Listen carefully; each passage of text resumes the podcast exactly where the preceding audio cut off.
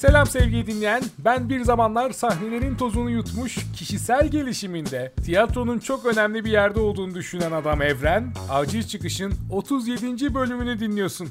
Acil çıkış. Türkiye'deki hayatımın en önemli parçalarından biriydi tiyatro. Hem sahne üstünde hem seyirci koltuğunda bulurdum kendimi sık sık. Sahne üstünde olmanın verdiği duygu başkadır. Onu şu an burada anlatamam belki ama seyirci koltuğunda da çok güzel şeyler yaşadım yıllar boyunca Türkiye'de. Ruhuma iyi gelen oyunlarda izledim. Kendimi çokça sorguladığım da vay be diyerek çıktıklarım da oldu. Aldığım coşkudan eve koşarak gittiklerim de. Bazı geceler uyuyamadım. Keşke ben de böyle bir şey yaratabilseydim dediğim oyunlarda izlemişliğim var. Özellikle Kanada'ya gelmeden önceki son 4 yılım özel tiyatroların içinde geçtim. Evet, şehir ve devlet tiyatroları daha ucuz ama maalesef yeniliğe açık değillerdi. O zamanlar şu an değişti mi bilmiyorum ama sonuçta bir kontrol mekanizmasının elinden geçiyorlar ve çok hayal kırıklığına uğradığım oyunlar izledim devlet sahnelerinde. Fakat özel tiyatrolar öyle miydi? Öyle yenilikçi, öyle standartları aşan işlere imza atan tiyatrolar var ki her hafta başka küçük şirin bir sahnede buluyordum kendimi. Ama işleri her zaman çok zordu. Bir kere tiyatro oyunculuğunun Türkiye'de meslek olarak kabul edilme sıkıntısı, ardından mekan kiraları, devletin aldığı vergiler ve asla gelmeyen destekler. Ek iş yapmadan sadece tiyatro yaparak geçinmenin zorluğu vesaire vesaire bunları say say bitmiyor. Bugün bunları da konuşacağız. Eskişehir'de bir doğaçlama tiyatro topluluğu kurmuştuk adı Alegori. Arkadaşlarımız hala Eskişehir'de oyunlarına devam ediyorlar. Tabii şu an Covid var ara verdiler ama devam edeceklerine eminim. Onlarla bundan 6 yıl önce Eskişehir'de küçük özel bir sahne açalım istedik. Çünkü seyircimiz vardı, insanlar bizi izlemeye geliyordu. Belediye sahnesinde oynuyorduk dedik. Kendimize ait küçük şöyle 50 kişilik 60 kişilik bir sahnemiz olsa ne güzel olur. Bunun için bir birikimimiz de vardı. Bunu da kullanacaktık. Ama karşımıza öyle vergiler ve masraflar çıktı ki bunları öğrendikten sonra geri adım atmıştık. Hem de Eskişehir gibi bir yerde hani uygun kira bulabileceğimiz bir yerde. O yüzden İstanbul'daki özel tiyatroları düşünemiyorum ben. Bir de başımıza Covid çıktı. Onlar için eminim işler iyice sarpa sardı. Ben de Türkiye'de bu konuda neler oluyor, tiyatroya emek veren arkadaşlarım ne durumda diye merak ettim. Twitter'dan olabildiğince takip ediyorum ama hem ben burada duyayım hem de sizler konuya yeterince vakıf değilseniz öğrenin diye bir arkadaşım bugün konuk almak istedim. Onunla beraber sohbet edeceğiz ve Twitter'da gördüğüm zorlukları bir de onun ağzından duyalım istiyorum. Acil çıkış. Tiyatro Kooperatifi Yönetim Kurulu Başkanı, Tiyatro Hal'den Oyuncu Iraz Yöntem Acil Çıkış'ın bu bölümde konu, konuğum, öncelikle beni kırmadığın ve hızlı bir şekilde dönüş yapıp konuğum olmayı kabul ettiğin için teşekkür ederim Iraz. Hoş geldin Acil Çıkış'a. Ben teşekkür ederim, hoş bulduk. Aslında bu Iraz'ın konuk olduğu ilk acil çıkış değil. Bizim tanışmamız 2015 yılına dayanıyor. O zaman Pal FM'de ulusal yayında yayın yapıyordum ve acil çıkışı orada yapıyordum. Sabır Taşı isimli oyunlarını konuşmak için Iraz'la bir telefon görüşmesi gerçekleştirmiştik. Asıl tanışmamızsa o zamanlar sevgili Anıl'la Güya Oyuncular isimli bir ekibimiz vardı ve oyunumuzu tiyatro halde oynamıştık İstanbul'da. Iraz sağ olsun çok yardımcı olmuştu. Sahnelerini bize açmıştı. Ve geldik şimdi 2020 yılına. Daha uzatmadan ben Iraz'a sorularımı yönelteyim. Şimdi bu Covid döneminden sonra tiyatroda neler olduğunu konuşacağız ama ben önce genel bir giriş yapalım istiyorum biraz. Sence Türkiye'de tiyatroların, sanatın, sanatçının yaşadığı en büyük problemler ne genel olarak? Covid öncesinde de tiyatro yapmak pek kolay değildi diye hatırlıyorum ben. Türkiye'de nelerle uğraşıyoruz, nelerle uğraşıyordunuz? O kadar geniş kapsamlı bir yerden soruya başladın ki bunu herhalde hani ciltlerce kitap haline dönüştürmek gerekir. Değil saatler, günlerce, yıllarca konuşmak gerekir. Pandemiden önce de Türkiye'de özellikle tiyatro yapmak çok zordu tabii ki. Sen de buna şahitlik ettin. Çünkü şöyle temel bir problemimiz var. Türkiye'de özel tiyatrolar Türk Ticaret Kanunu'na göre tacir statüsündeler. Herhangi bir şirketin e, tabi olduğu bütün kurallara tabiler. Yani biz normal bir e, işte bakkal dükkanı da olabilir, bir restoran da olabilir, bir giyim dükkanı da olabilir. Herhangi bir şirketin tabi olduğu bütün yükümlülüklere tabiiz biz de. Fakat dünyada bu böyle değil. Dünyadaki mevzuatlarda çok büyük değişiklikler ve çeşitlilikler var. Çünkü sanatın aynı zamanda kamusal bir hizmet ve kamu tarafından da ihtiyaç duyulan bir olgu olması gerçekliğinden de kaynaklanıyor elbette bütün bunlar. Bu anlamda mevzuata dair yapılması gereken çok fazla değişiklik var. Zaten tiyatro kooperatifinin temel amacı da Türkiye'deki tiyatroların, özel tiyatroların 21. yüzyılda dünya koşullarına yakışır bir yere konumlanması üzerine yasal mevzuat çalışmaları yapmaktı. Uzun vadeli hedef buydu. Şimdi bu tabii ki pandemi süreciyle biraz da e, kısa vadeli ve hemen ivedilikle değiştirilmesi gereken bir konu haline dönüştü. Peyderpey bunlardan da bahsederiz. Bu bizdeki tacir statüsü ne, neye dönüştü aslında ne ifade ediyor biraz onu açacak olursak bizim üzerimizde inanılmaz bir vergi yükü var. Biz insanların e, poşetlere koyup ya da e, midelerine koydukları yemekler gibi birlikte evlerine götürebilecekleri bir üretimde bulunmuyoruz. Ama bizim yaptığımız üretim e, biz hep şöyle so- söylüyoruz. Sanat bir toplumu bir arada tutan bir tutkaldır. Aynı zamanda iyidir, iyileştirici de bir unsurdur. Bir toplumu bütünleştirir, e, aydınlığa çıkmasını sağlar, düşünmeye sevk eder, moral motivasyonunu yükseltir ve kültürel dokusunun içindeki delikleri tamir eder. Ve bunun içinde binlerce yıldır var olan bir sanat dalıdır ve hatta neredeyse bütün sanat dallarını bünyesinde barındıran bir sanat dalıdır tiyatro. Dolayısıyla anayasamız altın, anayasamızda da güvence altına alınmıştır 64. maddeyle. Devlet sanatı ve sanatçıyı korumakla yükümlüdür. Bu madde de bunun üzerinedir. E, buradan hareketle elbette dünyadaki diğer örnekleri de analiz ederek, inceleyerek ve araştırarak bu üzerimizdeki temel olarak ağırlıklı bu vergi yükünü nasıl ortadan kaldırabileceğimiz ya da hafifletebileceğimiz üzerine mevzuat çalışmaları yapıyoruz. Zaten çok uzun zamandır yapıyorduk. Şimdi çok daha iyi, incelikli bir çalışma içindeyiz. Dünyada mesela kar amacı gütmeyen şirketler gibi bir tabir var. Bağış da toplayabiliyorlar. Ürettikleri hizmetin karşılığında belli bir gelir oranına e, orada dilimlemeler var. Gelir vergisinde bir dilime girdiğiniz zaman vergi ödemeleriniz ve yükümlülükleriniz artıyor. Ya da eğer kar amacı gütmüyorsanız kar elde etmeye başladığınız andan itibaren bir vergi dilimine giriyorsunuz dünyada. Fakat bizim ülkemizde böyle değil bu ne yazık ki. Bu anlamda böyle bir mevzuatta değişikliğe ihtiyaç var. Yani özel tiyatroların kendilerini tanımlayabilecekleri bir statü şart. Bunun içinde de mesela İngiltere'de de bu anlamda çok çeşitli örnekler vardır. Devletlerin de tabii ki e, fonları vardır, kültür sanat fonları vardır. Özel tiyatrolar için de yapılan, ayrılan bütçeler vardır. Bizim ülkemizde ki mevzuatlar burada da karışıyor birazcık. O yüzden bunu 21. yüzyılın dünyasına, modern dünyasına yakışır bir hale getirmeye çalışıyoruz. Bu çok öncelikli bir problemdi. Bu pandemi süreciyle birlikte tabii ki bunun ne kadar acil bir ihtiyaç olduğu da ortaya çıkmış oldu. Çünkü Mart itibariyle sahnelerimizi kapatmak zorunda kaldık. Genelge yayınlanmadan önce zaten kendi inisiyatiflerimizle kapatmaya başlamıştık. Gelmekte olan çığın farkındaydık. Dünyayı takip ediyorduk bu konuda da aslında şanslıydık çünkü hemen 14 Mart'ta Kültür Bakanlığı ile bir toplantı gerçekleştirebildik.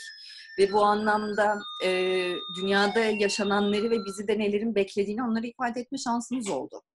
Fakat sonrasında işte yaklaşık Türkiye'den 200 tane tiyatrodan elde ettiğimiz fikirler ve öneriler doğrultusunda 20 Mart'ta yaptığımız ikinci toplantıda bir öneri paketi oluşturduk.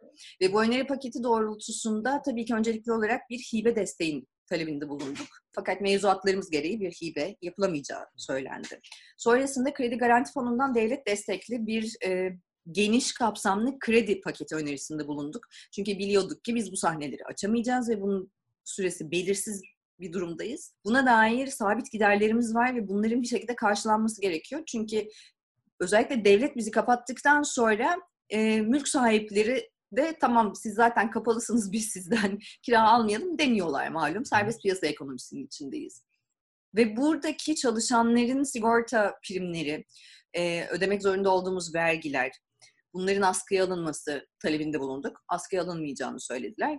İlk açıklanan pakette diğer bütün sektörlerde olduğu gibi e, sigorta primlerinde ve vergilerde 6 aylık bir erteleme söz konusu oldu. Şu an geldiğimiz noktada o 6 ayı tamamladık hali hazırda borca borç katarak ayakta kalmaya çalışan tiyatrolar şimdi o 6 aylık dönemde biriken borçları da ödemek zorunda oldukları bir sürecin içine girmiş oldular. Dolayısıyla artık her şey çok daha zor ve ne yazık ki sahnelerimizi kaybetmeye başladık. Ben şimdi buradaki durumdan da biraz bahsetmek istiyorum ki insanlar kıyaslayarak gördüklerinde Türkiye'deki durumun ne kadar zor olduğunu ve aslında neye ihtiyaç olduklarını daha net anlasınlar diye. Şimdi Kanada hükümeti burada Mart ayından itibaren mesleği ne olursa olsun, bu sanatçı da olabilir, su tesisatçısı da olabilir, işini kaybetmiş çalışamayan kişilere aylık 2000 dolarlık bir yardım yapmaya başladı. Ve ayrıca işletmeler ki bu tiyatro sahneleri de dahil olmak üzere kira ödemiyorlar. Daha doğrusu kiralarının sadece %20'sini ödüyorlar Mart ayından beri ve %80'ini devlet karşılıyor.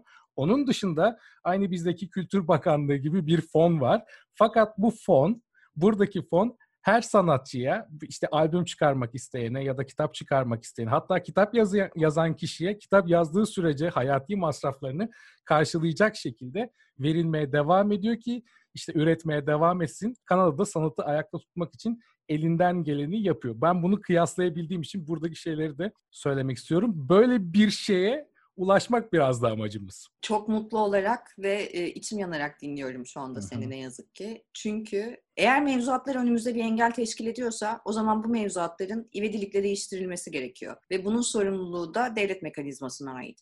Ve biz de bu en son yaptığımız çağrıyla birlikte sorumlu ve ilgili tüm kamu kurum ve kuruluşlarını işbirliğine davet ettik. İletişimde olmaya davet ettik ve bütün bunlara çözüm üretmek için çalışmaya hazır olduğumuzu da dile getirdik. Eğer hibe çıkarmaya müsait değilse kanunlarımız bunların güncellenmesi gerekiyor. Yani her yenilik bir ihtiyaçtan doğar elbette. Aynı şey yasalar için de geçerlidir. Dolayısıyla bir yerde bir eksiğimiz varsa, önümüzü tıkayan bir gerçeklik varsa ve o önümüzü tıkayan gerçeklik şu anda yaşamsal fonksiyonlarımızı artık kangren olmaya sevk etmişse, hatta bizi güncel deyimle entübe etmiş durumdaysa e, bunların acil olarak çözülmesi gerekiyor. Ülkemizde alınan tedbir önlemleri elbette bunların hiçbirini kamu sağlığı açısından sorgulamıyoruz bizim için. Bizim işimiz insanla zaten bizim için daha öncelikli ne olabilir ki? Ama bütün koşullar yerine getirildiği takdirde ve hatta daha fazlasıyla yapıyoruz biz bütün bunları. Özellikle açık havalarda alınan bu yasaklama kararı üzerine konuşuyorum. Son derece sıkı hijyen koşulları altında temsillerimizi gerçekleştirmeye çalışılırken bir gecede açıklanan bir kararla bizim ayağımız inanılmaz büyük bir boşluğa düşüyor. Çünkü zaten aylardır kapalı olan tiyatrolar için bir yaraya merhem belki olabilecek kadar bile ihtiyaç varken böyle tedbir kararlarının plansız ve programsız açıklanması bizi çaresizliğe sevk ediyor. Çünkü o zaman bir hazırlık yapılması gerekiyor bize bunun karşılığında bir çözüm sunulması gerekiyor. Bir çözüm sunulmuyorsa bu çözümü beraber üretmemiz gerekiyor. Ki bu hayatı idame ettirebilelim. Çünkü bizim yaptığımız iş hobi değil. Bu bir meslek. Bu mesleğin kurumları var. Özel tiyatrolar birer kurum. Bu ülkenin ekonomik hayatına da katkıda bulunan, sadece kültürel gelişimi ve toplumsal duyarlılığı sağlayan kurumlar değiliz. Bizler aynı zamanda bu ekonominin içinde varız. İnsan olarak da varız kurumlar olarak da varız. Dolayısıyla sadece soluduğumuz havayla hayatlarımızı idame ettirmiyoruz. Ve bizim yaşamsal düzeyde, asgari düzeyde de olsa temel ihtiyaçlarımızı giderebileceğimiz bir formül icat etmemiz gerekiyor. Ama bunu tek başımıza biz yapamayız. İşte düğünler, kına geceleri, sünnetler gibi bir torbanın içine hapsedilmeyi ben algılayamıyorum açıkçası. Çünkü o yani genelgede tiyatro bile geçmiyor. Konser, festival, her türlü açık havadaki etkinlik diye bir ibareyle ve hiçbir surette müsaade edilmeyecektir diye bir ibareyle var. Bu kadar alelacele kararlar çıktığı zaman işte bu, bu eksiklikler de ortaya dökülmüş oluyor. Birazcık şuradan yaklaşmak istiyorum. Her şehrin bir hayrı vardır diye yaklaşmak istiyorum ki bu en azından bunları konuşabildiğimiz, bunları çözüme kavuşturabileceğimiz ve sonrasında bu süreci atlattıktan sonra da sağlam bir temel oluşturmak için en azından bir gerekçe olarak kullanabileceğimiz bir şeye dönüşsün. Bu da bir başlangıç aslında. Hani ortalık toz duman olduktan sonra bir kalkacak tozu süpürürken en azından yeni bir şey kurmak için mümkün olacak diye düşünüyorsun ve bana yani mantıklı geliyor şu an için. En azından yapacak başka bir şey yok gibi gözüküyor. Bir yerlerden çünkü e, zemini inşa edebilmek için yani o temeli sağlam kazmamız gerekiyor. Şu anda kazılmış durumda. O zaman o demirleri hani o temeli doğru bir şekilde inşa etmemiz gerekiyor. Madem öyle bir zamandayız hep birlikte bunu olması gerektiği gibi inşa edebiliriz. Tabii bu sadece devlet ve tiyatrolar tiyatrolar arasında değil. Burada ben bundan sonra seyirciye de birçok görev düştüğünü düşünüyorum. Ee, sadece oyunları izlemek açısından değil, özel tiyatrolara verilmesi gereken destekler açısından da en azından bu konuda onlara da birçok şey düştüğüne inanıyorum. Şöyle bir gerçeklik var. Ee, şimdi mevzuat konuşurken bu bu da işin içinde biri. Dünyanın her yerinde tiyatroların bağış butonu vardır. Tam da bu bahsettiğim mevzuat tabi olabildikleri için her tiyatro kendisiyle bağ kuran seyircisiyle arasında böyle bir dayanışma ilişkisi kurabiliyor. Bizim ülkemizdeki mevzuatlar tabi olduğumuz kanunlar uyarınca buna da elverişli değil. Biz bunların da değiştirilmesi için önerilerde bulunuyoruz ve çalışmalar yapıyoruz. Çünkü aslına bakarsan bütün dünya gördü ki bizim ülkemizde dahil olmak üzere evlere ilk kapandığımızda sarıldığımız tek bir şey oldu sanat.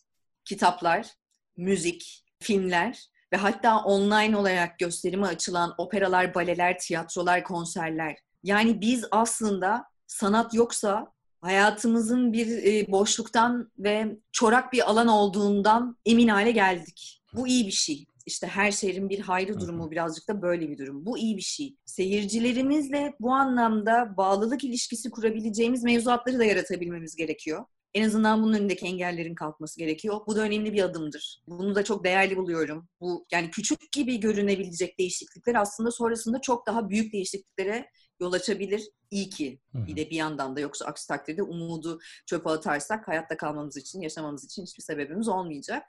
Ee, bunun için biz bir kampanya düzenledik. Yine ancak kendi sınırlarımız çerçevesinde yapabildiğimiz. Tiyatro Kooperatifinin ortaklarından 35 tane tiyatronun yer aldığı Bizde Yerin Ayrı diye bir kampanya düzenledik. Seyirci destek programı bu. Hı. Dinleyiciler de bizdeyerinayrı.com adresine girip kampanyayı inceleyebilirler. Çok çeşitli paketler var burada da. Burada alacakları paketlerle ileride 31 Haziran 2020 30 Haziran 2021 tarihine kadar sergilenecek oyunlarda önden rezervasyon yaptırmak kaydıyla yerlerini şimdiden alabilecekleri son derece çeşitli paketler var.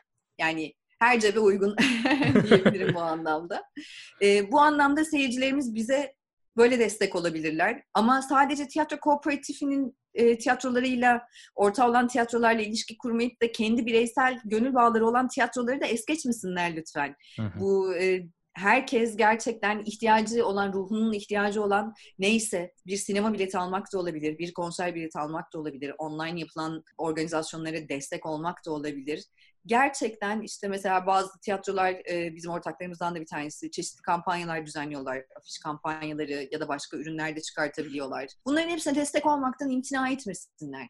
Ben buradan hani Kanada'dan dinleyen Türklere de sesleniyorum. Çünkü çoğu zaman bazı konuşmalara denk geliyorum. Hani Türkiye'ye bir şeyler yapalım arada hani burslu öğrenci okutalım filan tarzında. Çünkü malum kur farkı öyle bir noktaya geldi ki burada küçük bir yardım Türkiye için büyük bir yardıma dönüşebiliyor ve buradaki küçük bir yardımla birçok sandalye alıp öğrencilere de orada hediye edebilirsiniz. Tiyatro izlemelerini sağlayabilirsiniz. Bu da bir seçenek bence.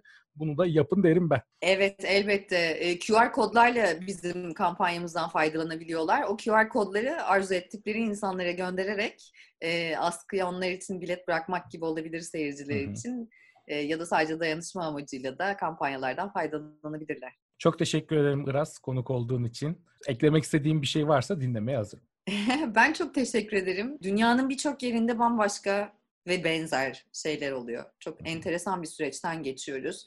Bu sürecin içinden geçerken hepimizin öğrenmesi gereken şeyler olduğunu farkına varıyoruz bu anlamda dayanışmanın ne kadar önemli olduğunu, aslında Anadolu kültürünün bu anlamda çok refleksif olduğunu yeniden hatırlamamız gerektiğini düşünüyorum. Bizdeki imece kültürü böyle bir şeydir çünkü. Salt bir karşılık beklemeden komşusunun sağlığının nasıl olduğunu bile soran kapısını çalıp insanlarız biz aslında. Bunları yeniden hatırlamamız gerekiyor.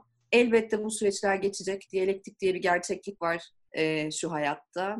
Ama önemli olan birimiz en az bir diğerimiz kadar değerliyiz ve biriciyiz. Ve bu bütünü bir kişi olmazsa bile kimse oluşturamayacak. Sahnelerimiz ve kurumlarımız ve emekçilerimiz de tiyatro adına konuşuyorum şu anda. Çok değerli. Sahnelerimizi kaybetmeye başladık. Bir tane sahnemizin kapanması, bir tane tiyatromuzun kapanması, emekçilerimizin sahnenin önündeki ve arkasındaki ve gerideki eksilmesi bizi son derece büyük bir çoraklığa sevk edecek. Bu konuda çok endişeliyim. Bunun üstesinden gelebilirsek hep birlikte geleceğiz. Çok teşekkürler. Görüşmek üzere. Kolay gelsin diyorum size. Biz de buradan olabildiğince destek olmaya devam edeceğiz. Teşekkür ederim ben de. Acil çıkış. Acil çıkışlar bir bölüm daha bitti. Twitter ve Instagram üzerinden beni takip ederek yeni bölümlerden haberdar olabilirsin. Bu podcast'i şu an nereden dinliyorsun bilmiyorum ama Instagram ve YouTube olmak üzere podcast dinlenebilen tüm platformlarda aktif olarak bulunduğunu belirteyim. Eğer dinlediklerin hoşuna gittiyse beni dinlediğin platform üzerinden takibi alman ne de güzel olur. Bana ne de güzel hissettirir biliyor musun? Artık biliyorsun. Yeni bölümde görüşmek üzere. Evren Başer'le acil çıkış sona erdi.